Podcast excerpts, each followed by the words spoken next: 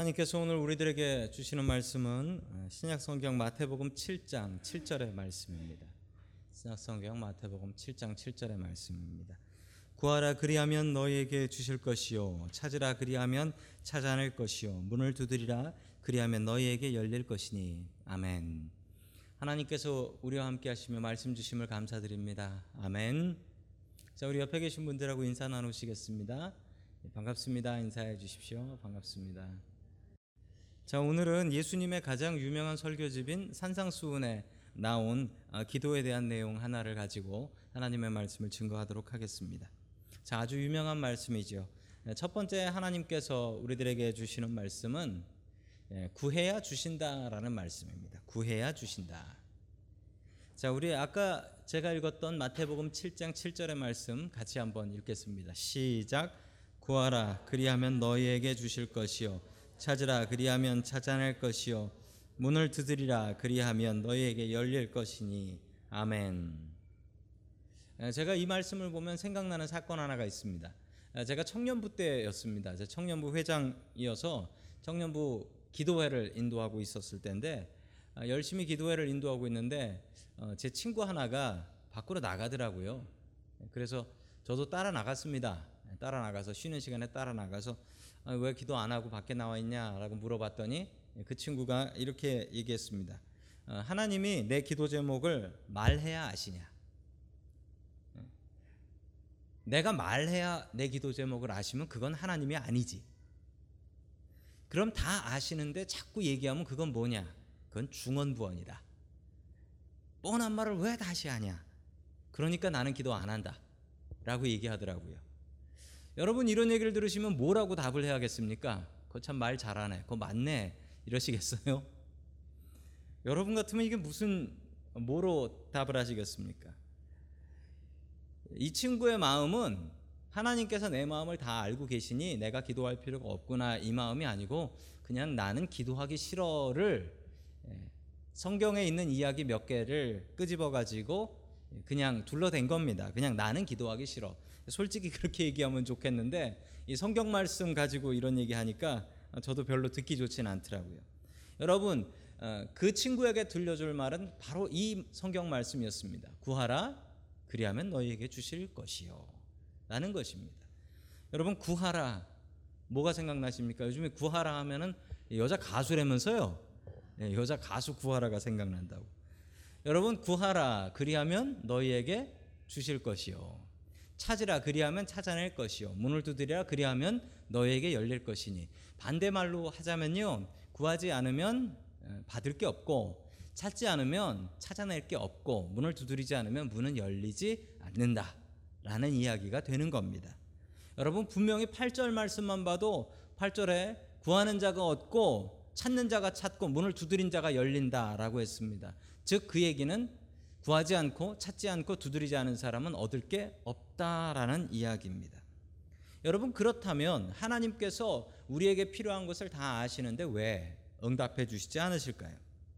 여러분 만약에 우리가 필요한 것을 기도하지 않아도 알아서 다 채워 주시면 여러분 기도하시겠습니까? 뭐하러 기도하시겠어요? 기도 안 해도 하나님께서 다 알고 다 알아서 채워 주시는데 여러분 그때는 기도 안 하게 됩니다. 여기 오신 여러분들 여러분들에게 아마 기도 제목이 지금 넘치실 거예요. 기도 제목이 넘치실 거예요. 여러분 저도 기도 제목이 넘칩니다. 여러분이 기도 제목 때문에 여러분들 이 자리에 나오시지 않으셨습니까? 여러분 우리에게 필요한 것 그것이 더 이상 없는 그 순간 여러분 우리가 기도하겠습니까? 우리가 하나님께 간절한 마음 그 마음이 없다면 여러분 우리가 하나님 앞에 나와서 기도하겠습니까? 때로는 주님께서는 사랑하는 백성들에게 기도거리라는 것을 주십니다. 기도거리. 고통과 아픔과 슬픔이지요. 나에게 필요한 것, 그리고 없는 것, 그것들을 간절히 가지고 나와서 기도하게 하십니다. 여러분 그 이유가 뭘까요? 하나님께서 우리와 대화하고 싶으시기 때문에 그렇습니다.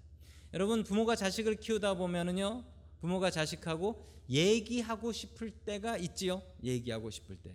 여러분 그러나 아들 키워 보신 분들은 아시지만 전화가 올 때는 꼭 돈 떨어졌을 때만 전화 오더라. 라는 것은 아들 키워 보신 분들은 다들 공통적으로 하시는 말씀입니다.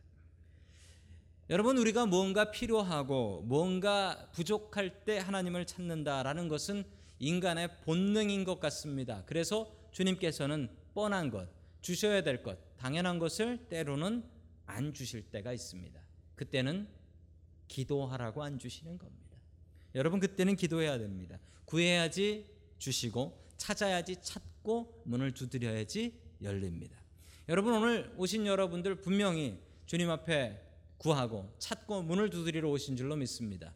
이렇게 주님을 찾는 자에게 주님께서는 응답해 주신다 약속하고 계시니 여러분 그 말씀 의지하여 주님께 구하고 찾고 문을 두드리는 저와 여러분들이 될 수 있기를 주님의 이름으로 간절히 축원합니다. 아멘. 두 번째 하나님께서 우리들에게 주시는 말씀은 믿음으로 기도하라라는 말씀입니다. 여러분 기도에서 제일 중요한 것은 아마도 믿음인 것 같습니다. 그 믿음에 대한 말씀을 잘 설명하고 있는 게이 마태복음 7장 9절과 10절의 말씀입니다. 우리 같이 봅니다. 시작. 너희 중에 누가 아들이 떡을 달라고 하는데 돌을 주며 생선을 달라고 하는데 뱀을 줄 사람이 있겠느냐. 아멘. 이렇게 성경을 읽으시더니 어떤 한국 분은 이렇게 얘기했습니다. 여기 짠소라고 하면서 아들이 떡을 달라고 하면 우리 한국 아버지들은 살찐다고 돌을 주고 운동을 하라고 하고 아들이 생선을 달라고 하면 몸에 좋다는 뱀을 잡아서 구워 먹인다는 예, 한국 사람들의 이야기입니다. 여러분 이 이야기의 뜻은 무엇입니까? 하나님께서 원하시는 것을 안 줄 때도 있다라는 것이 첫 번째 사실. 하나님께서는 원하는 A라는 것을 안 주실 때가 있다. B 주실 때가 있다라는 겁니다. 또 하나의 사실 하나는 무엇이죠? 우리가 돌이나 뱀을 구할 때가 있다라는 거예요. 우리가 돌이나 뱀 같은 걸 구할 때가 있다라는 거예요. 배고프다고 돌 집어 먹을 때 있고 배고프다고 뱀 잡아 먹으려고 할 때가 있다라는 겁니다. 여러분 우리의 기도가 잘못된 기도가 있어요. 성경은 분명히 이야기합니다. 정욕대로 구하는 기도. 이거 나한테 쓸모없는 건데. 이거 나한테 쓸모없는 건데 정욕대로 구하는 게 있어요. 여러분 그거 받으면 어떻게 되냐고요? 그거 돌이고 그거 뱀이에요. 나를 해롭게 하는 거예요. 그런데 내가 구할 때가 있다라는 겁니다. 그럴 때 하나님께서는 어떻게 하시냐? 네가 구한 대로 돌 받아라, 뱀 받아라라고 하지 않고 하나님께서는 더 좋은 것으로 바꿔서 주신다. 즉 내가 원하는 것을 못 얻을 때도 있다. 그러나 중요한 사실 하나는 믿고 기도해라. 준 것이 가장 좋은 것이라고 확신하라라는 것입니다. 여러분 이 확신을 어떻게 할 수 있나요? 믿어야지 할 수 있습니다. 믿지 않으면 이 확신은 안 생겨요. 엉뚱한 걸 주셨는데 어떻게 이게 기뻐요? 어떻게 이게 기뻐요? 여러분 그런데 그게 나한테 정말 필요한 것, 가장 최고의 것, 베스트를 우리에게 주셨다라는 것을 분명히 알아야 할 것입니다. 여러분 그래도 우리는 기도해야 됩니다. 여러분 우리가 잘못된 것, 정력대로 기도하는 것들이 때로는 있어요. 그럼에도 불구하고 우리가 기도해야 될 때가 있습니다. 여러분 그 이유는 여러분 우리가 잘못 기도하면 하나님께서 돌을 떡으로 바꿔 주시고 뱀을 생선으로 바꿔 주신다. 잘못된 기도라고 안 하면 어떻게 되느냐? 얻을 게 없다는 거죠. 얻을 게 없습니다. 여러분 우리가 분명히 간구하고 기도해야 될 것은 우리가 하나님 앞에 간절히 간구하고 기도하면 하나님께서 주신다. 그리고 그 주신 것에 대해서는 믿음을 가지라. 여러분 믿음을 가지십시오. 믿음을 가지면 기대가 됩니다. 왜 기대가 되냐고요? 내가 이것을 위해서 기도했습니다. 그런데 하나님께서 어떻게 풀어 주시나 이게 기대가 되는 거예요. 믿음이 있으면 기대가 돼요. 여러분 고통 당하시고 어려움 당하시고 슬픔 당하실 때 있잖아요. 이 문제 어떻게 해결하나 눈앞이 캄캄할 때 있잖아요. 여러분 그때 하나님을 믿는 사람에게 나타나는 현상은 기대입니다. 하나님을 믿으면 기대가 돼요. 하나님께서 이 문제를 어떻게 풀어 주실 것인가? 분명히 풀어 주시고 더 좋은 것으로 해 주실 텐데. 여러분 이것이 무엇으로부터 나옵니까? 믿음. 하나님을 믿으면 기도하고 나서 기대가 됩니다.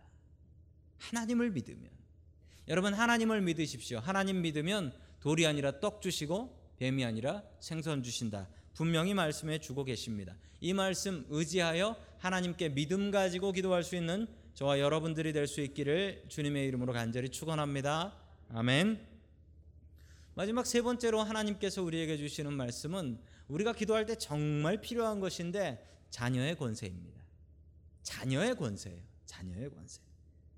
유대인들은 하나님을 두려워합니다. 얼마나 하나님을 두려워하는지 하나님의 이름을 제대로 부르질 못했어요. 잘못 불렀다가 죽을까봐.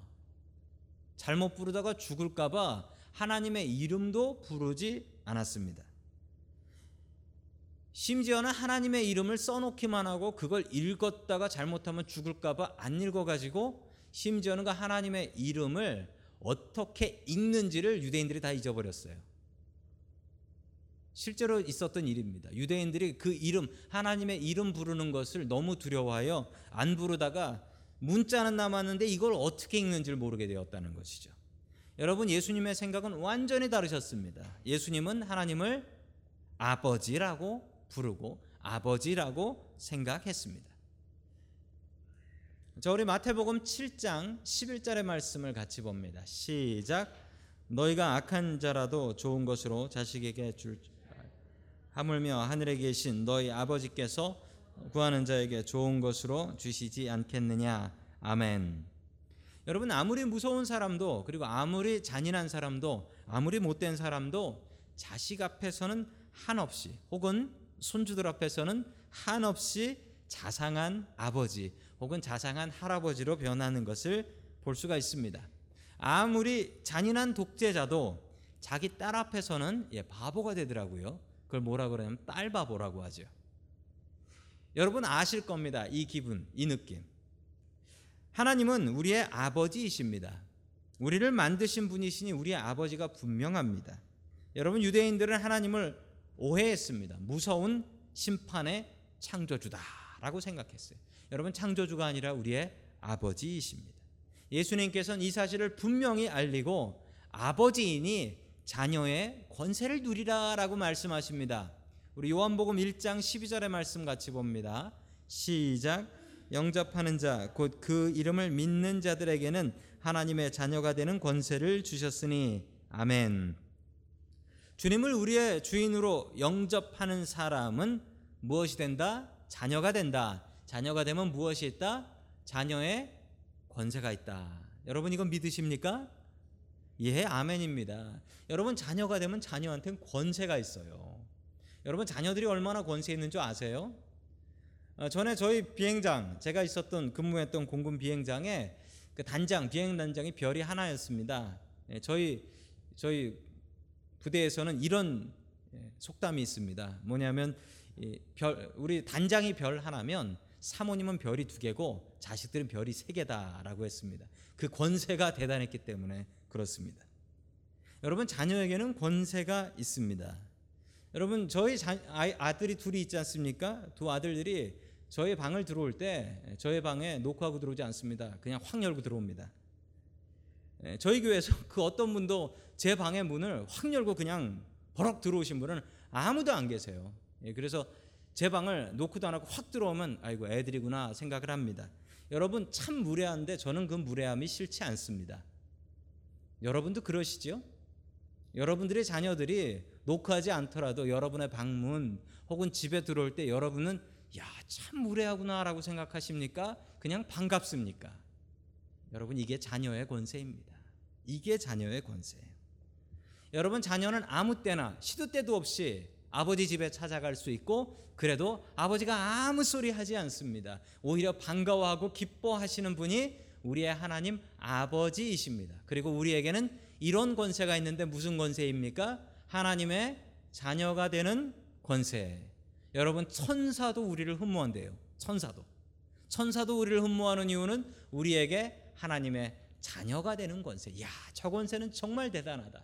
여러분 우리가 가지고 있는 그 권세가 바로 자녀의 권세입니다. 여러분 그 권세로 할 수 있는 가장 귀한 일은 기도하는 일입니다. 여러분 우리 기도하러 나오셨습니다. 그 자녀의 권세를 가지고 하나님 앞에 간구할 수 있는 저와 여러분들 될 수 있기를 주님의 이름으로 간절히 축원합니다. 아멘.